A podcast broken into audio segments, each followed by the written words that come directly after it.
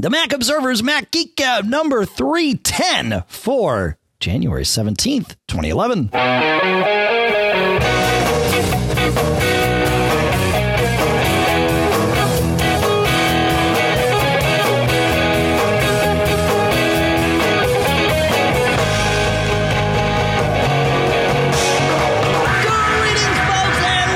To the Mac Observer's Mac Geek Gab, the show where you ask the questions, we provide the answers, we share the tips. From here in Durham, New Hampshire, I'm Dave Hamilton.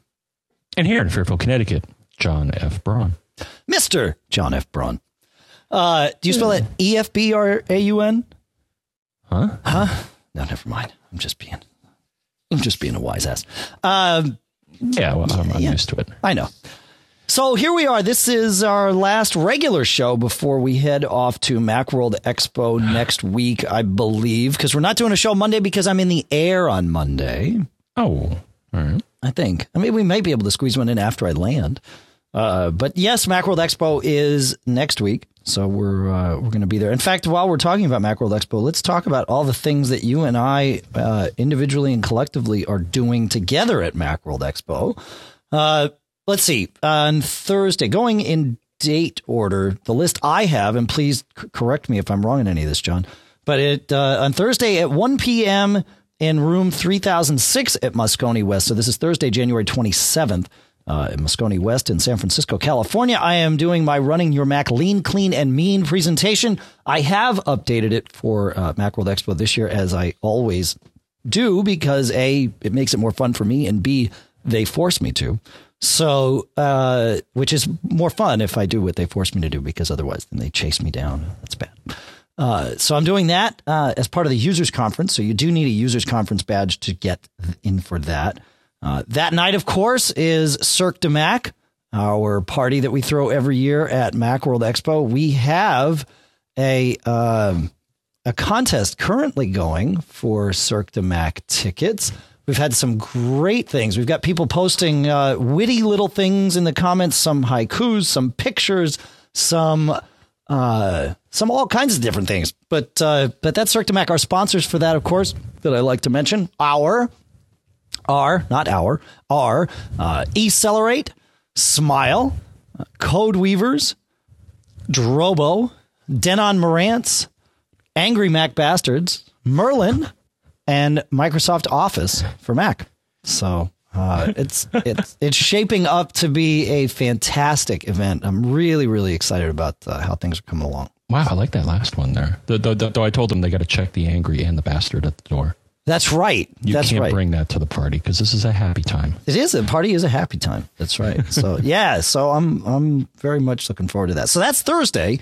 Uh, oh oh, I, and I missed this. Uh, and I did it out of order. I said I was going to do it in order, and I blew it on number two because at 3 p.m. on Thursday the 27th, Dave and John, that would be me and Us. you. That's right. Can you tell I'm reading from a script here and still getting it wrong? We are doing a uh, we're doing a podcast, uh, just a meet and greet with at the Smile uh, the Smile booth. So that is at uh, at 3 p.m. on Thursday the 27th. So a busy day. 1 p.m. session, 3 p.m. at the Smile booth. We'll probably be there for I would say at least a half hour, probably uh, maybe a little longer, maybe an hour. Uh, and then, of course, we've got to jet off. I've got to get to the party, and John, you've got to do whatever it is you're going to do between then and the party. Um, then, of course, there's the party that night. The next day, Friday, that would be Friday the 28th, we are doing yet another meet and greet at the Drobo booth, the data robotics booth at 2 p.m. And I think we'll be there for about a half hour. And then on Saturday the 29th, wrapping up Macworld Expo live from the show floor on the Macworld Live stage, we are going to be doing a Mac Geek Gab. So for those of you that are at the show, you can come and sit in the audience, uh, do play Stump the Geek with us live, ask us your questions.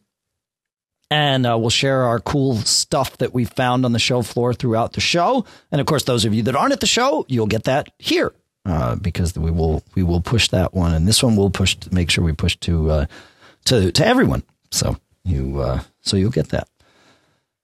I think that's I think that's it. Is there anything I'm missing, John? No, I. Uh, actually, some of this is news to me. Oh, all right. no, when I saw the agenda, no, no, I, I saw the emails going around, but uh, no, meet and greets are great. Uh, you know, it's uh, some of our favorite vendors.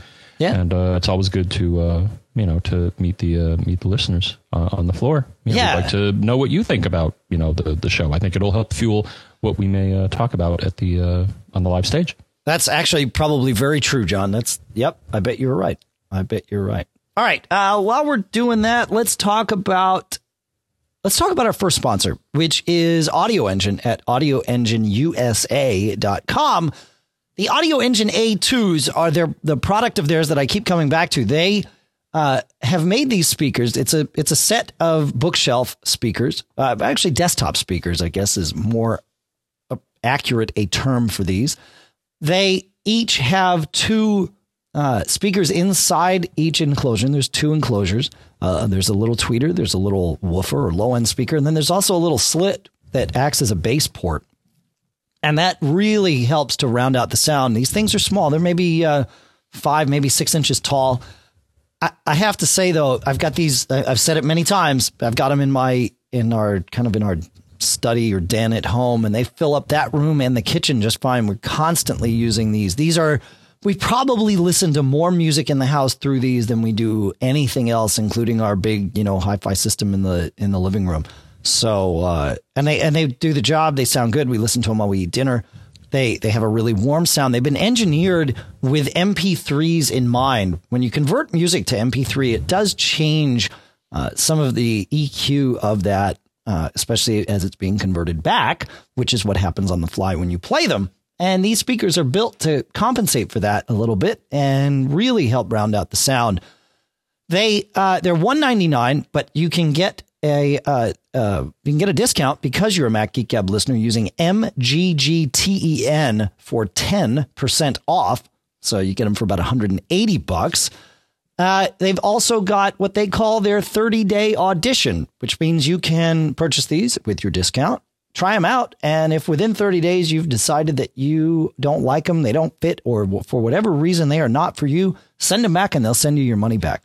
Uh, my guess is you probably won't need to take advantage of this 30 day uh, return, and which is what they probably guessed too, and that's why they offer it. But they certainly do offer it if for whatever reason one of their products doesn't work. So this is Audio Engines A2s available at audioengineusa.com. But of course, your MGG 10 discount works for anything there. So MGGTEN at audioengineusa.com. All right, and with that, let's uh, let's get on to some questions. We have it's been a couple of weeks since we've done questions because we, we did uh, cool stuff found last week, John, and we have some follow ups to that. But let's get to let's get to Daryl here. Daryl writes, "When I'm in Safari or any other web browser for that matter." I'd like to find a way to open every link that I click in a new window or tab.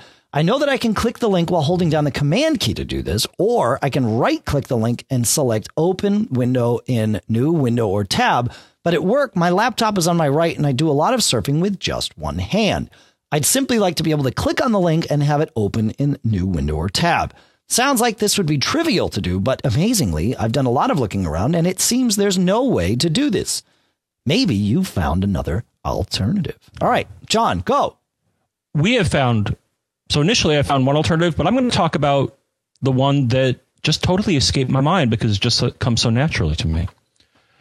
So, of course, Dave, on the MacBook, you have the trackpad, and there is an area, trackpad preferences. And this is something I do, so this is why I didn't even think about it, and it, I kind of missed it when he was saying, "Well, I have to hold down a key." Is the thing is you don't have to hold down a key, and well, normally you do. So if you want to do a what what he said was a right click, so his assumption was that well, I'm going to have to hold down another key, I guess Control, in order to do this, right? Well, no, it, you could do it with control, but you but what he talked about is command, where if you hold down command and click the link, it will automatically open it in a new tab. So Well, I don't know if that's always the, but but let me it is, it is in Safari and Firefox for sure. Okay. Yeah. All right.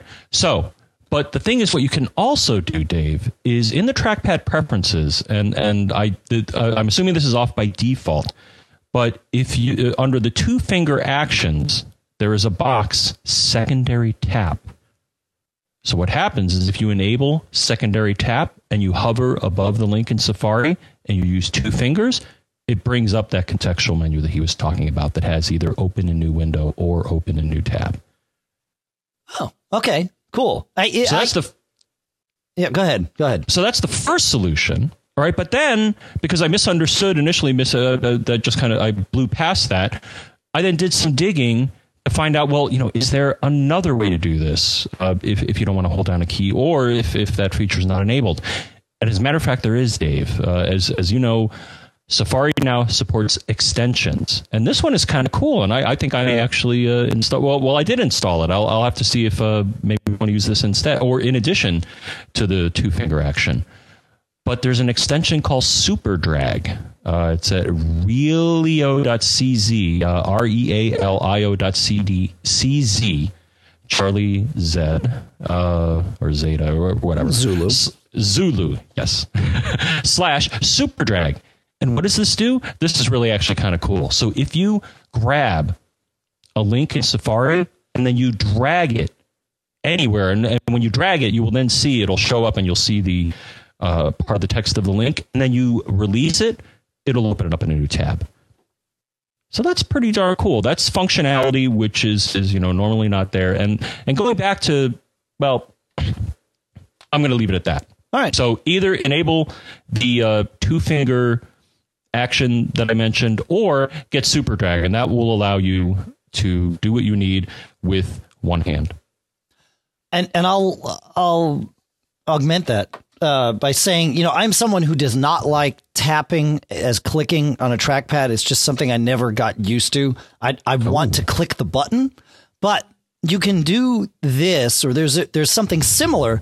And what you do is, if you turned off tapping as clicking, you you can still put two fingers on the trackpad and click the button. Now this works with your laptop's trackpad. It'll also work with the Magic trackpad. But uh, but click the button and with two fingers down, it also knows to bring up the contextual menu instead of the, uh, you know, the the just act, acting like it was a normal click. So so that would that would work there. Um, now you know it it's worth saying that some links, uh, depending on how the web page has programmed them, some links actually will for will be forced to open in a new window. And and the latest version of Safari is smart enough to allow you to have those open not in new windows but new tabs.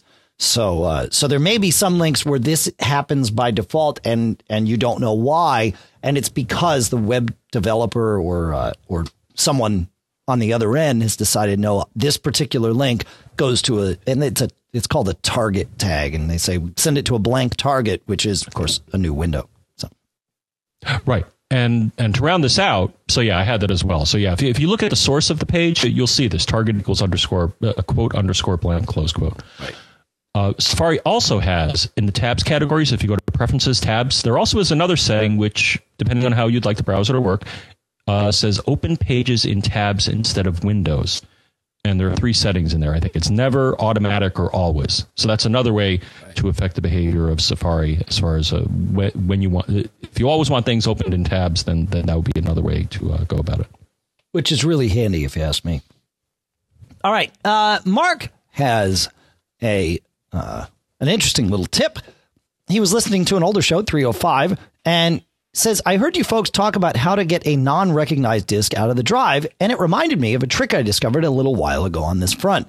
If the drive is continuing to spin up and spin down, and even if iTunes or DVD player is beach balling, you can go into, I like beach balling, that's a good term, good verb.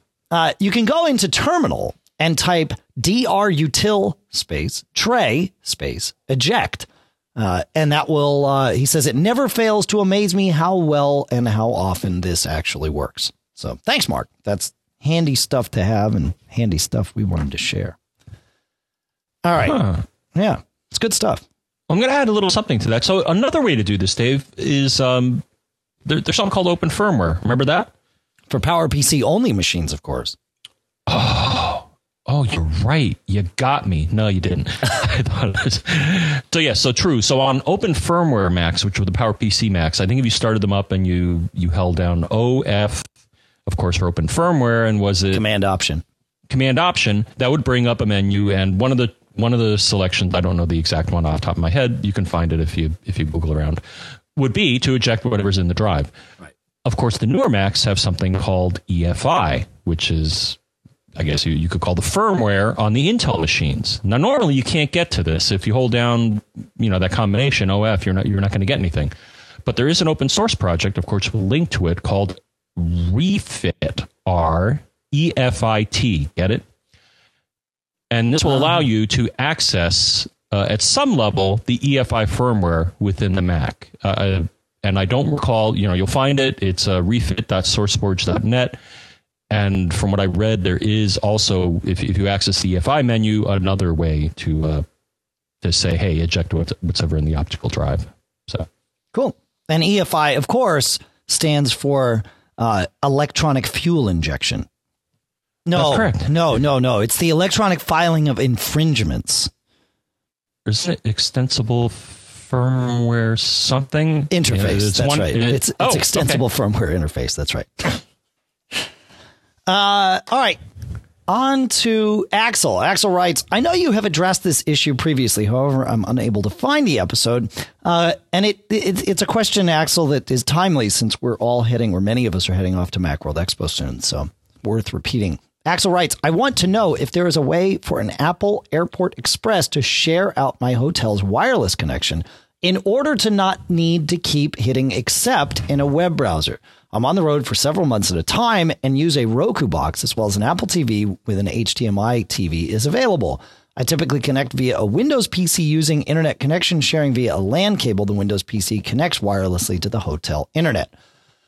Okay, uh, I remember you. Oh, he says, I remember you addressed this for someone who had a device that did not have a browser, but I cannot remember which episode. I know it was in 2010. It's true. Uh, and very quickly, well, go, go ahead, John. Take it. Well, I'm going to start off here. So there is, you know, I wasn't able to get it to work. Now I have an older Airport Express, and there actually is an Apple support article. It's uh, HT 1731 called Airport Express: How to Join an Existing Wireless Network in Client Mode and it gives you the instructions on how to configure using the airport utility the Airport Express to join another wireless network, which is we uh, I think pointed out in a prior episode. I don't remember which one, but that's the easiest way to make the Airport Express glom onto another wireless network. So that you can certainly do, but Dave, I don't think that, as I think you were hinting at, that doesn't solve the problem. Is just because you're extending, you're, making your Airport Express part of a wireless network, whether it be in a hotel or in your house or whatever, it's not going to eliminate, at least what I've seen, these systems that require you to click on this silly acknowledge uh, checkbox.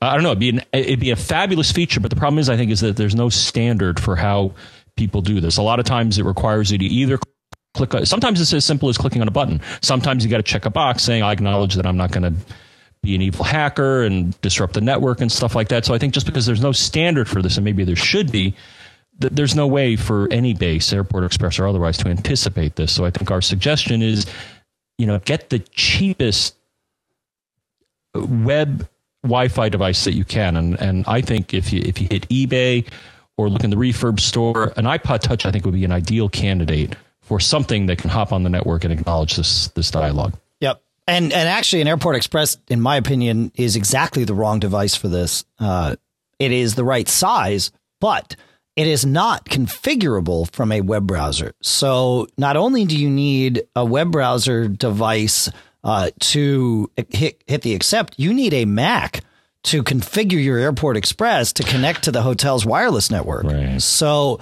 uh, if you're doing this, yes, you are going to need something with a web browser, but get yourself a you know a Linksys router. D-Link makes some really small ones, as does Netgear.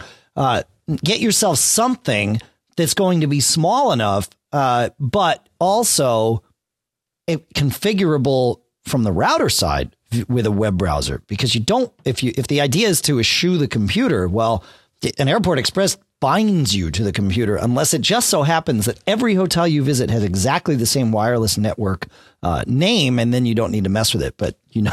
I mean, you know how that goes. Unless, I guess, unless if, if you're always at Hilton hotels and you know you, are always joining H honors, well, maybe it'll work. Uh, you know, I that's a big risk though. I wouldn't, I wouldn't mess with mm-hmm. that. So, so, all right. Uh, on to Edward with a similar question.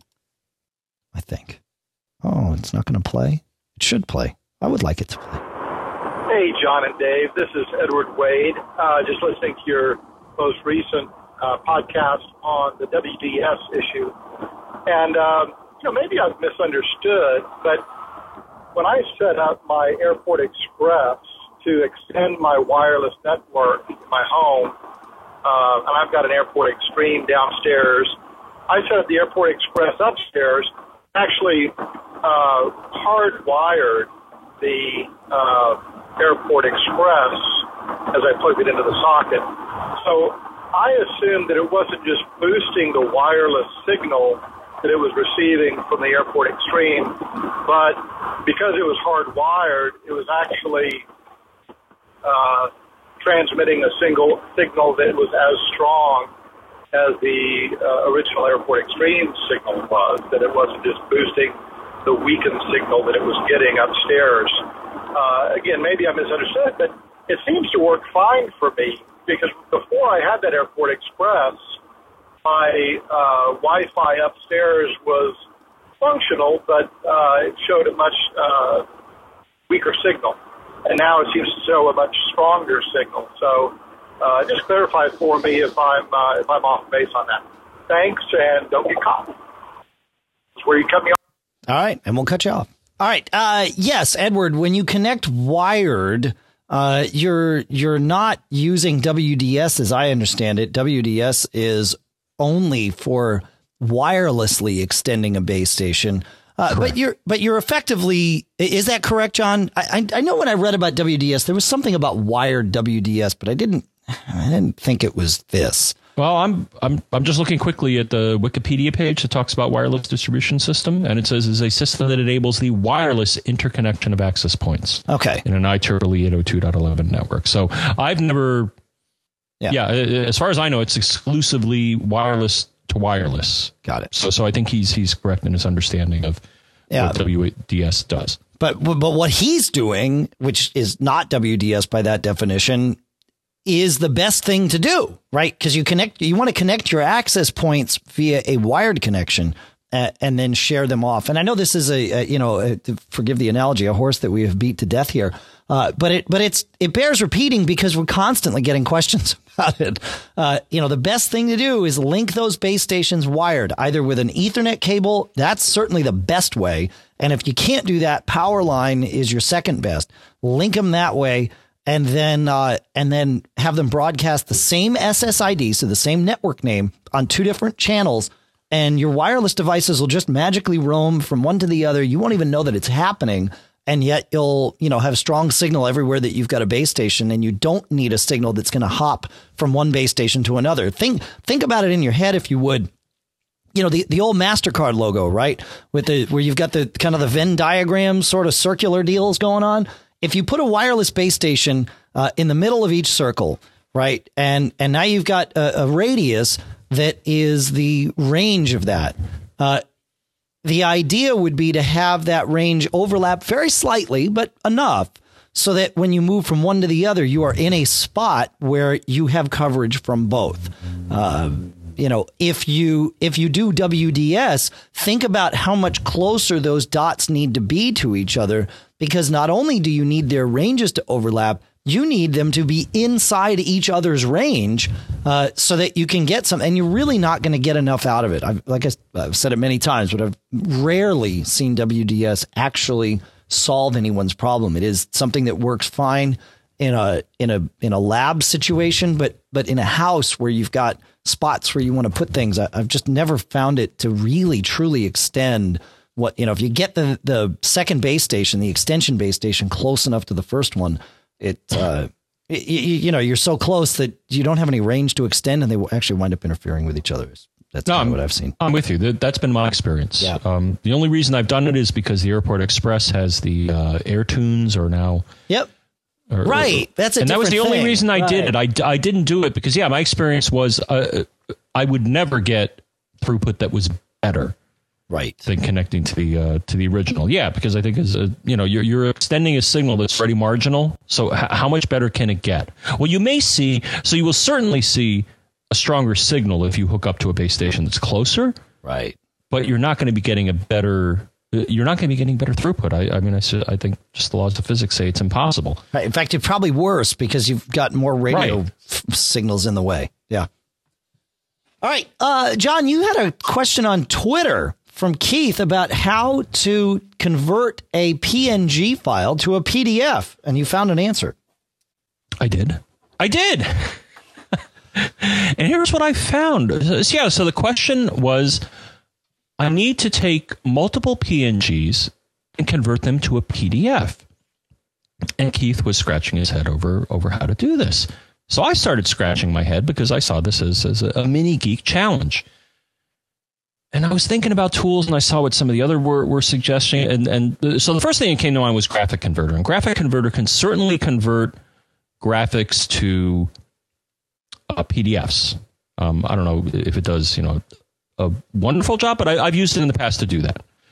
Then someone suggested something called ImageMagick, and and that's a nice. Uh, it's an open source image processing utility, and you can do it from the command line. You can say ImageMagick. You can indicate the input and the output, and and it'll do it for you. But you know that requires you to go in the terminal, and that's uh, and you got to get ImageMagick and compile it or get a binary and stuff like that. Right. But then I kind of stumbled across this, Dave. So one thing that I use, at least on the mini right here, is to open our PDFs. I actually use Preview. And one of the nice things about Preview is that if you open, if you highlight multiple documents, the Preview included with Snow Leopard will show you all of them in a, in a little column on the right, which is really nice. So, you know, when I'm, I'm looking through the various things that you are reading, I can just click on this column. Well, here's the cool thing, Dave. If you click on multiple ones, and now you, you may think I'm crazy here, but, but go with me on this.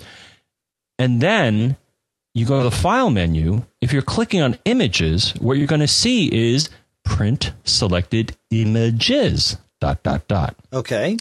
All right, so that's step one. So that's cool. So so preview gives the ability to select multiple images, and then you go to print, and you're like, well, what do you mean print? You're not going to print these. Well, you kind of are. Not you're you. No, you're not. But what happens is when you bring up bring up the print dialog, if you look in the lower left hand corner, you're going to see this and and you may not even notice this. A lot of people probably haven't. Uh, he may not have noticed this. You're going to see a PDF menu. Mm, so you click on the PDF menu, and then it says save as PDF. Dot dot dot. You click on that, and voila. And actually, his feedback was that was the the most straightforward way to uh, to do that. Though it's certainly not obvious that Preview is a mechanism to take PNG or whatever image files it understands and to print them or convert them to a PDF, but it certainly can do that. So Sure. Yeah. Yeah. Preview is a handy little tool. It, you know, it in and of itself, it, it, does some stuff. I mean, it lets you reorder PDFs and you can pull, um, uh, you can pull pages out and all that stuff, of course. But, but really what it does is it just leverages lots of different frameworks in the OS. So it's displaying PDFs, you know, with, with that framework and, uh, or displaying images with, with, uh, with all of that. And then it, and then it's got that whole, you know, subsystem that allows you to print stuff out and, and all that. So yeah, very, very cool. Very cool. Uh, all right. You know, John, we have talked about the Seagate Momentus drives, which are the hybrid drives, if you will. They are mostly a regular spindle based mechanical hard drive with mm-hmm. lots and lots of storage. But then they also have a small amount, somewhere, you know, in the four gigabyte range. I think some of them might have eight, but four gigabytes of SSD storage. And the claim uh, and the marketing says it is to, uh, it will, the drive will intelligently, you can't decide what gets stored on which, but the drive will intelligently use that SSD to cache uh, and store your most recent data and in theory make things a whole lot faster for you. Well, uh, Dave, one of our listeners from a long time, has been experimenting with one of these and sent through this little quick audio review. And it doesn't want to play either, but it will. Hello, boys. Dave Cook from uh, Saugerties, Woodstock area. Uh, Dave, I missed you at the uh, MMW show in November. I know. I know. I wish I could have made it. Uh, I'm just uh, calling, hopefully quickly before I lose cell service, um, uh, about my uh, Seagate Momentus XT drive. I believe you guys spoke about it a few episodes ago. And uh, just prior to that episode, I had seen it sitting on a uh, shelf in Best Buy when I was poking around for a drive um, for my MacBook Pro. and uh, I I didn't understand what the technology was all about, and I saw that the uh, SSD portion of it was only four gigs, and I was like, "Oh, forget that." Uh, so I moved on. But then after hearing you explain it, um, what what uh, what the whole uh, scene with it is, I decided to go get one, and I've been very happy with it. Um, it took me a couple of days to uh, restore from my original uh, 250 gig, 7200 RPM uh, internal, and uh, because of a couple of my audio programs, Pro Tools and Smart Live and things like that, they're very finicky with um, different operating systems. I ended up having to go back to Leopard and sit on that, and I'm not running Snow Leopard still because uh, of all that that I just mentioned. But at any rate, uh, just like you and a lot of the video reviews online uh, that I looked at said, um, it took a couple of days for it to learn what I do, and it's blinding fast. At the same time, I will say that I um, stuck another couple of gigs of RAM, so uh, I was only at two, and I'm at four now. I didn't opt for the six, but um, so I put uh, I put two gigs of RAM and the drive, and it's uh, it's running great. Um, I don't know what else to say about it. It's just, it's just other than like I said, it it it, uh, it learned what I what I did on a regular basis. It seemed, and apps open within a bounce, maybe two, maybe not even one bounce. Uh, from the dock, and my, I guess my only question, um, if you guys know about it, is it seems like it's not consistent in what it learns. Uh, if I go back to it a few days later and open up a couple of the um, apps, they still take a little while to open and, and they're fine again. So I guess it only caches a certain amount or over a certain time or something. But anyway, uh, I don't want to go on too long. I just want to say thanks for that uh, prodding, uh, not prodding, but the, um, you know, the quick explanation of the drive. It prodded me into going to get one, and I'm very happy with it. Uh, that's about it for now. Maybe I'll think of some other stuff. Okay, talk to you guys soon. Uh, cut me off. Will you? Done. I got you. All right. Thanks, Dave. That's awesome. That's exactly the kind of real world review we were looking for, and uh, and actually makes perfect sense. So the drive does. It lives up to exactly what we uh, what we would have expected, and that that's actually pretty cool. That that makes me scratch my head. You know, I look at the iMac that I record with here, and uh, it would be great to speed it up with SSD like speeds. But the big problem is, of course, it's the iMac, and putting a new drive in one of these is, yeah, yeah, exactly. No, I'm not surprised about his feed, feedback, though. I mean, I won't go into a big thing, and it's been a while since I looked at you know caching algorithms, but it makes sense. I mean, the thing is, a cache is really a cache will give you data that it, has seen most recently. Right. So, worst case scenario Well, is that you're theory. always in, I mean, in theory. I mean, may- yeah. there may be some more intelligence to it than that, but but Oh, yeah, sure. right, right. But the thing is, if you're always, I mean, if you're constantly always doing totally different things and never doing the same thing, well, well, we got to think about what the OS does. So, so one is the, what the OS is doing, and the other is what applications are doing.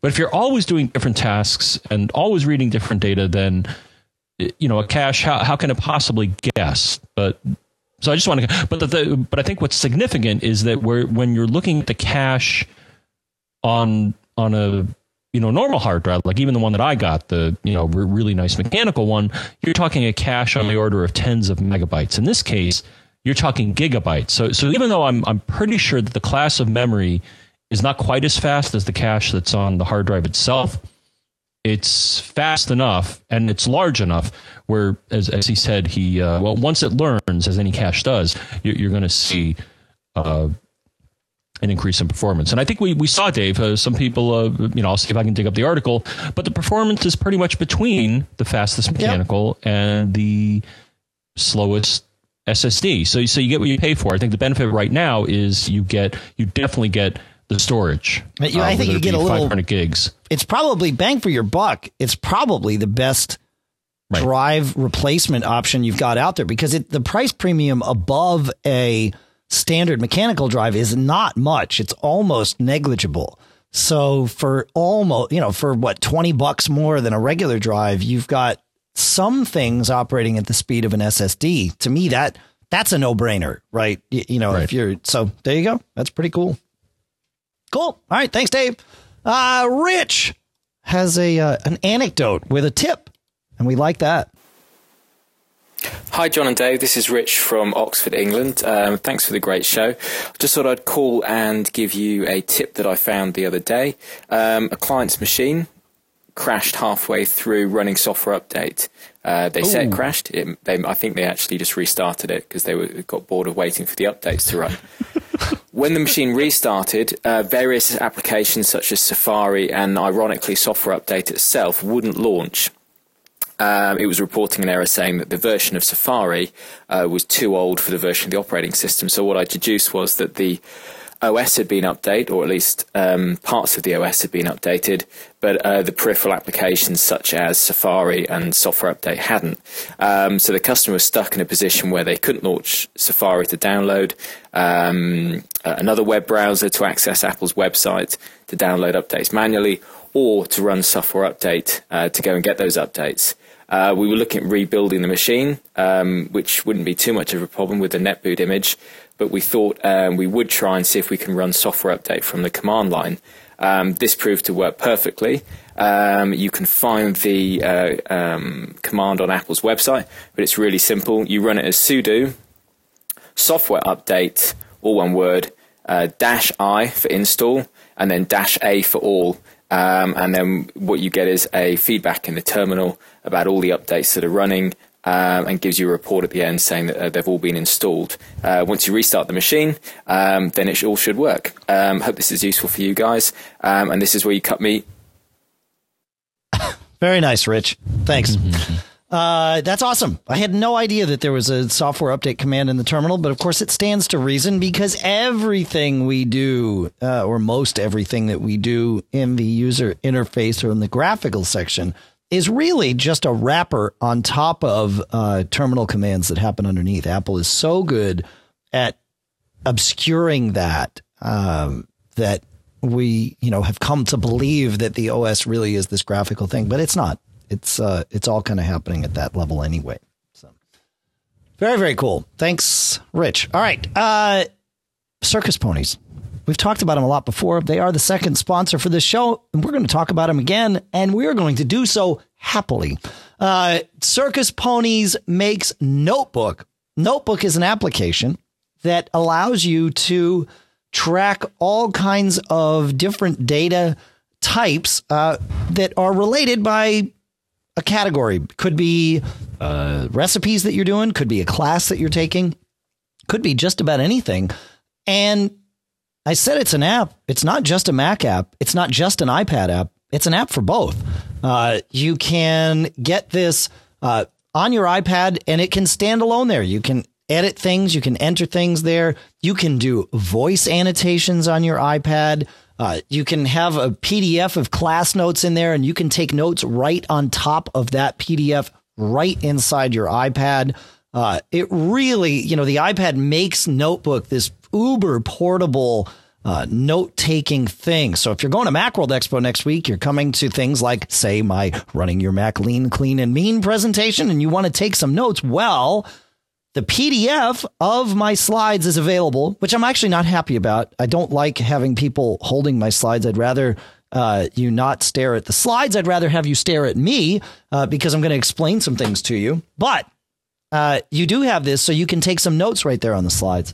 Uh, and that way you've got this comprehensive thing that's now pretty valuable to you because you've taken the notes you wanted and you've done it all electronically right inside notebook for iPad. Then you get home, you move it over to your Mac, you can pull things in. I'm and, and honestly, you know, the voice annotation thing, I don't know what Macworld Expo's policy is, but uh, boy, if I if if notes for iPad would, or a notebook for iPad would do it, and it will, you turn on the uh, voice annotation thing and let her rip, and you've got an hour and a half of me talking about whatever was going on with the slides. And, I, you know, again, I don't know what their policies are, but uh, wouldn't bother me as long as they're okay with it.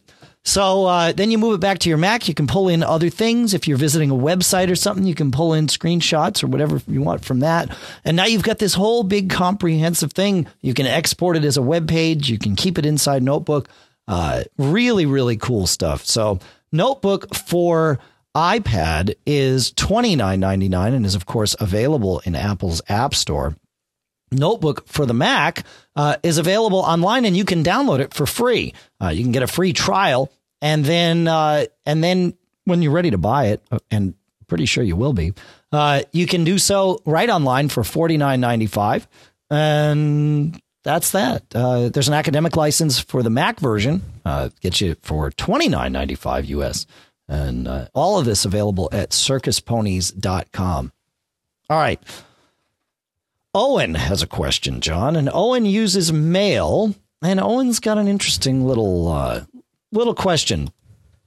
He writes, uh, let's see, let me find what he wrote. There's a big long email trail I had. He says, I just want to know if there's any way to of getting rid of the annoying bracket Gmail bracket and its subfolders on my iPhone 4 and in Mail app.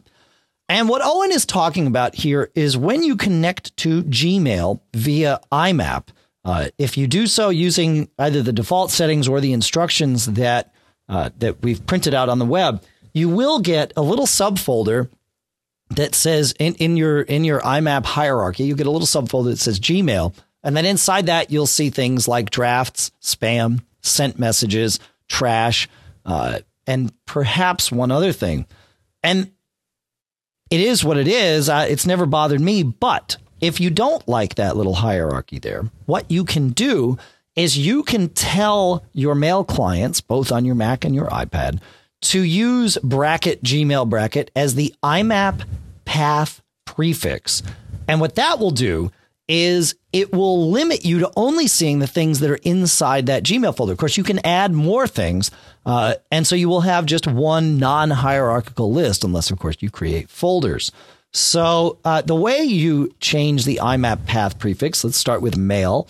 In, uh, in Mail app, it's in Mail, Preferences, Accounts, and then you have to choose your account. And once you have the third tab over is the advanced tab, and three lines from the bottom, I believe, is a line called IMAP path prefix. So you're going to type in that bracket, Gmail bracket, just like you see it in your mail app, and that should deal with it. Uh, on iOS, same concept, different path. Settings, mail, uh, or settings, and then mail contacts and calendars, and then choose your account, and then click on the account uh, then go to advanced, and again, it's called IMAP path prefix. The same thing goes in there. So hopefully that takes care of it for you, Owen, and anyone else that needs uh, that. You got anything to add, John, before we move on to uh, to Johnny? I guess. Yeah. No, I'm. I'm. You're good. My mail is my mail's cool for now. IMAP or Pop or cool. All right, uh, Johnny writes. Let's see. Let's see if there's a uh, a quick way of doing this. Okay, uh, Johnny was the one that prompted our discussion about uh, backing up to different hard drives and that sort of thing a couple of shows ago. And he says he has uh, some follow on questions. He was thinking about getting a RAID. Uh, actually, we'll, skip all that. Uh, no, we won't. so he's thinking about getting a RAID. He says, but I think this is a bad idea. if each drive has a 2% failure rate, common for modern drives, cumulative failure for two drives in a RAID zero would be almost 4%. I also thought about getting a Drobo, but the internet is replete with stories of Drobo hardware failure. And when Drobo hardware fails, the data is usually toast. Okay, so that's issue number one. I, I wanted to talk about this because uh, I store a lot of important data to me on on Drobo uh, stuff, and I'm a big fan of of their stuff, as I've mentioned in the past. But I I I read a lot of these things too. Uh, so here's what here's what I know about about these issues. Uh, sometimes hardware inside a Drobo fails. Of course, if a drive fails, that's the beauty of the Drobo is that you are protected and you can just replace the drive and uh, and your data will will be there. But if the Drobo hardware fails or you have some sort of a problem, uh, the worst thing to do is to try to fix it yourself. My understanding and, and what I've seen, and I, and I think I can't remember if it was Pete or a different friend of mine that had a significant problem with uh, his Drobo and was smart enough to just pick up the phone and call Data Robotics, and they walked him through fixing it and got all the data back. There is some magic that goes on in there, and if and when there's a problem, you want to be dealing with someone that knows what that magic is and knows the paths that you need to take to get through it. Uh, if you aren't that person, and frankly, I'm not that person, uh, then I want to get on the phone with somebody who is. And and so trying to solve that problem on your own is in from my understanding, the thing that causes most of these problems. So, uh, so that. Do you have anything to add there, John? Oh, I absolutely do. I'm glad you asked, Dave. I could really hear you nice you chomping at. I could hear you chomping at the bit. Well, uh, or maybe it was my brain waves where we're, we're penetrating your brain. But anyways, uh, one of the comments I have here. So I, I found it interesting about the statistics on the failure rates of the drives. But Dave, to me, and I think we mentioned it, but I think it's worth mentioning again. If you rely on a single target for your backup, you're asking for trouble. Yeah, I And, would. and, uh, uh, industry, and, and I think in the industry, this is called a single point of failure. right. And if you're doing that, uh, in my opinion, you're asking for trouble. Now, I understand it costs money to have multiple backup targets. But for example, Dave, on my MacBook Pro, I have not one, not two, but three. Three, okay? Yep. Because I, I'm, I'm worried about the data. So my MacBook Pro is my primary machine. And so my initial backup target is the time capsule. Okay.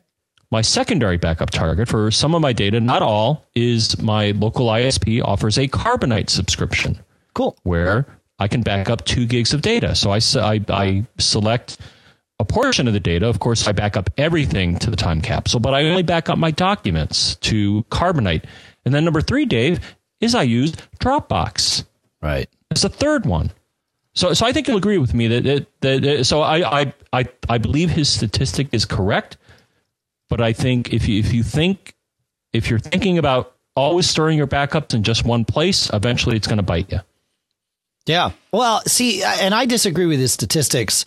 Uh, I- think every drive has a hundred percent uh, failure rate. Yeah. Well, over time. Over time, yeah, every drive is is going to die. You know, I don't know what this two percent is. I don't know during what time period. Maybe it's during the first thirty days. Maybe it's during the first twelve months. I don't know. Uh, but certainly, it's a mechanical thing. You know, it it is going to die. It, it's just a question of when, and then you can even begin to predict that when. Maybe this two percent again is when when it falls outside that range. Uh, but uh, but yeah, the Drobo stuff's fine. Now, the other problem I've heard about with Drobos is when they there's two ways that you can connect depending on what kind of Drobo you have. Uh, you can connect to it as a uh, you know FireWire or USB device. So in that sense, your computer sees it like a normal hard drive, and the computer formats it, and the, it's the computer that's responsible for maintaining the integrity of the file system. And as we know, computers are terrible at maintaining the integrity of file systems because they shut down, you know, things shut down at the wrong time or dri- devices get disconnected. And so you can get a corrupted file system on a Drobo just like you can on a single drive, you know, Firewire capsule or USB thing or whatever. Uh, so, you know, if you have a Drobo that's connected to your Mac, you do need to run file system checks and, if necessary, repairs on it regularly. And if you don't, expect that someday, you know, the symptoms of that will actually come, get to a level that you'll notice it. And by then it might be too late. You might have already lost data. So don't imagine, don't think that the Drobo magic has any way of protecting you against that. Uh, because if you corrupt the data that's out there, well, then it's corrupted. However, uh, you know, like the newer Drobos, like the Drobo FS and and various other ones, the only way you can connect to them is over the network. So the Drobo itself is managing its own file system, and it does a much better job because it doesn't have to deal with the, uh, you know, you, you're not relying on your computer to be the the you know the manager there, and of course it it uh, in theory would do much better. So. Uh, okay, so that's that's that's question number one. He says all of, all of this leads me to my follow-on questions. My Mac Pro has developed problems with freezing, so much that I have had to use the power button to restart the system. Lately, I've had a couple of blue screen crashes when I've had multiple apps open. I tried reapplying the 1066 combo updaters, but it didn't help. I've had a lot lot of power outages lately, so uh, they they if if what if these may seem to be disk problems, that doesn't surprise me. Apple's disk utility says the disk is a okay. However, when I run DiskWarrior, it says there are two bad blocks. I'm not sure if there's any way to fix the bad blocks uh, on a Mac system. I've tried SpinRite on a PC, but I could never get it to work. Uh, SpinRite's somewhat old, and the version I have doesn't deal with SATA drives. Okay. Uh, and then he goes on to ask questions about is can I tell what blocks are damaged and what files are on those blocks and and should I remap them and all this stuff and it, those questions are moot in my opinion. If you have a drive that you either suspect or know to have bad, you know, physical problems, bad blocks or physical problems with a drive, throw the drive away. Back up everything first, get it onto something else, and then throw the drive away. Don't store it somewhere and say, "Oh, maybe someday I'll use right. it as like a you know a, a one shot deal thing or whatever." Don't give yourself the opportunity to rely on that drive any more than you need to to get the data off of it.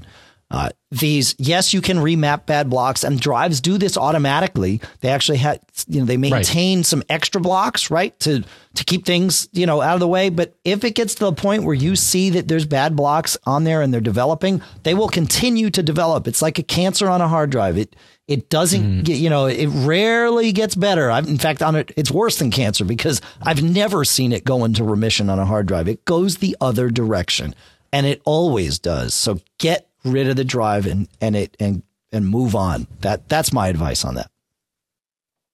I don't know, John. You have? I'm yeah. No, I'm with you. The the, okay. the again, I, I I don't have anything in front of me, but as far as I know, the drives will do their very best if they detect a bad block to say, okay, this block is bad, and let's just substitute another backup block, and maybe the file system may get a little upset about that, and maybe it'll deal with it. But yeah, once once the drive starts failing, whether it's the platter or the head or the or whatever in there. Yeah, it. Uh, I agree with you. It's not going to get better. It's just going to get worse. No, I'm so. just. We just talked about drives are cheap. Relative. I mean, it, you know, everything costs money. It's so you know that that is a relative statement for me to make. Yeah. But, uh, but you compare the cost of replacing that drive with the cost of losing the data that you plan to keep on it, and make your decision there. That, well, that's why I think yeah, especially in the age of cheap drives, like I said, Dave, backup early, back up often, and yep. always back up in more than one location. Otherwise, you are just asking for trouble. Yep. All right. Uh, let's see. How are we doing on time here? We got to, uh, yeah, we got a little time. So uh, for, we have some follow ups from our last cool stuff found show. But first, you know, we've had a lot of you write in for this show, and we want to make sure the rest of you know how to contact us. And so, John, our favorite way to have you contact us is to send us an email. Now, this email could include text. It could include an audio file. It could include screenshots. It could include movies. It could include uh, uh, showering us with gifts. We don't know. Uh, it's but the address to send them to is. I was feed- thinking about that, Dave. Gifts. I love gifts. Oh, I'm sorry. I, I interrupted you because you. I think you were going to say it, Dave. Feedback at macgeekgab.com. Yeah, you know, that's what you thought I was going to say, but you interrupted me. I was going to say feedback at macgeekgab.com. well, as long as you didn't say feedback at macgeekgab.com. That's right. that's just depressing. That's right. That's right. And you can also call us at 206 666 Geek, which, John, is 4335. That's right. Uh, all right, we can. You can Skype us to Mac Geek Gab. I actually just checked that last week, and it's still working just fine. Uh, and you can find us on uh, on Twitter. Mac Geek Gab is of course twitter.com slash Mac Geek Gab. My esteemed colleague John Braun is uh, John F. Braun on Twitter. I'm Dave Hamilton. The guy that sometimes sits next to me here is Pilot Pete. And then, of course, you can visit Mac Observer on Twitter for all the headlines from TMO. Uh, and this is as good a time as any to mention our premium subscription. Premium subscribers can email us at premium at macgeekgab.com. In addition to being able to do that, premium subscribers also get at least two extra episodes per month uh, and the warm, fuzzy feeling of supporting their two favorite geeks. Uh, that would be your two favorite geeks. It's 25 bucks for six months. Uh, you can see all the details at macgeekgab.com. And we do really appreciate uh, all the support we get from our sponsors, from those of you that support our sponsors, and from those of you that support us directly with the subscription. It uh, absolutely it, it, all helps. Yeah. And to mention, if you want to see, so of course uh, on the premium episodes, you can go to the web page, which of course the show notes are you know lovingly handcrafted by me. That's right. And you can look at the, the show notes just to get a gist, and, and you will get some answers to your questions, I think, or at least links Absolutely. to some interesting stuff from the premium episode show notes. But if you want to hear the show, then yes. Right. Uh, subscription is the best way to do that. Awesome. All right. Uh, so let's go here. And in uh, in our episode 309, which was cool stuff found, uh, Jordan writes, you had call uh, you had a caller that talked about delivery status touch for tracking packages on your iOS device. Something I believe is new to iOS 4 that I use all the time is its built-in package tracking in Mail. If you receive an email message with a tracking number, clicking on that number will prompt you to track the package. You'll then be bounced out to Safari with the appropriate shipping services tracking page will be loaded, and it works great for me. That's true. Thanks, Jordan. That's uh, Really? yep, works great. Oh my god! So I could do. Oh, I'll have to. So I could do this on my touch in theory. Yeah, theory. so that's it's not right. just an iPad thing. Right, right. Oh, that's all- so that's like a data detector, right? Is that what they call yeah, them? yeah, that's right. That's right. Oh, that's sweet. Oh, I love it. I'm, I'm sorry. Go ahead. No, it's okay. I, to add to that, you know, you can take a tracking number, and I do this all the time. You can do it on your uh, iOS device or on your macOS device, uh, really any device that can get to Google, and put Yes. the tracking number into Google. Google will, at the top of the results, say, "Hey, did you mean to track this DHL or UPS or USPS or FedEx package?" And you click the link, and it brings you right there. So it's uh, yet another handy way. Yep. it's kind of frightening how smart Google is when Yeah. you type in something where, where it says that. I, I think the other one I found, and yeah, we'll move on here. But I, I think the other day I wanted to know the, the when when the sun would set. I wanted to go to the beach and take some pictures, and I think I typed in sunset Fairfield, Connecticut, and it's like, oh, okay, here, here here's when the sun's going to set. I'm like, really? Oh, that's awesome. It's Pretty pretty. It, it, it, it, it it's frightening. I mean, it's free, but yeah, I mean, I'm thinking Skynet here. I mean, this is it. It, it, it can't end well, Dave. Uh, yeah, maybe you're right. I don't know. I don't know. Anyways, Cur- Curtis. Curtis, yes. Uh, let's see. How come I don't have Curtis in here? Uh, yeah, I, I have Curtis. There we are. Uh, we talked about different Simplenote clients, and uh, Curtis says my favorite Simplenote client for Mac OS 10 is not an application; it's a dashboard widget, and it's called Dashnote. Dashnote.resenmedia.com, R E S E N media.com. Of course, we'll put the link in the show notes. And when I say we'll put the link in the show notes, of course, I mean John will put the link in the show notes, and we appreciate that. Uh, one last thing, and um, uh, you know what? I'm going to skip that. I'm going to save that for another cool stuff found show because I forgot to put the audio in, and it uh, it's a cool thing. So we'll save that for the next one. It's already being built. See that the sausage being made. Uh, lastly, from Jason, he says.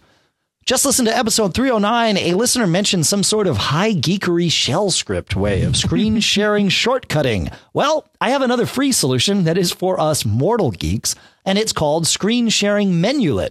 Uh, he puts a link he that he shares with us that John will put in the show notes. He says it's a simple menu bar app that gives you a quick shortcut to screen share. That's it, and I love it, and I love it too. I think that's uh, that's awesome stuff. I always like that sort of thing because it makes me happy.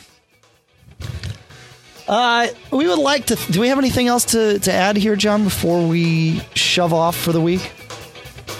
No, I don't think so. I hear the band coming in. Uh, I think we're. Uh, I don't know about you, Dave. I, I I heard over the next couple of days we may get a little snow and ice here. I, it's not up to the caliber of what you're expecting, which is the region crippling storm. Uh, and I'm hoping that it, that any further region crippling storms save themselves for after I return from MacWorld Expo. No, you know when they're going to come, Dave. They're going to come. They're going to come on Monday when you have to take your flight out. Yeah, well, see, the good news with that is I can then fly on Tuesday. Uh, last year, there was a uh, northeast crippling storm that happened. I think it was on that Tuesday. I always fly out Monday because I got to be in town earlier for band rehearsal. But um, but yeah, everybody had trouble getting in. There were many people that uh, that that could not get to uh, San Francisco last year in time for MacWorld Expo. So. Uh, but I do want to thank Michael Johnston from the We Have Communicators podcast, formerly the iPhone Alley podcast, for converting this show to AAC for all of you. I want to thank Cashfly, of course, for all the bandwidth that they provide us with to get the show from us to you. Podcast Marketplace, of course, includes Notebook from Circus Ponies, TextExpander from Smile, Yojimbo from Bare Bones Software, and the A2 desktop speakers from Audioengine, all through the Backbeat Media Podcast Network. Folks, that is it. We are out of here. Thanks for sticking around. Thanks for supporting the show. Thanks for subscribing. Thanks for sending in your comments.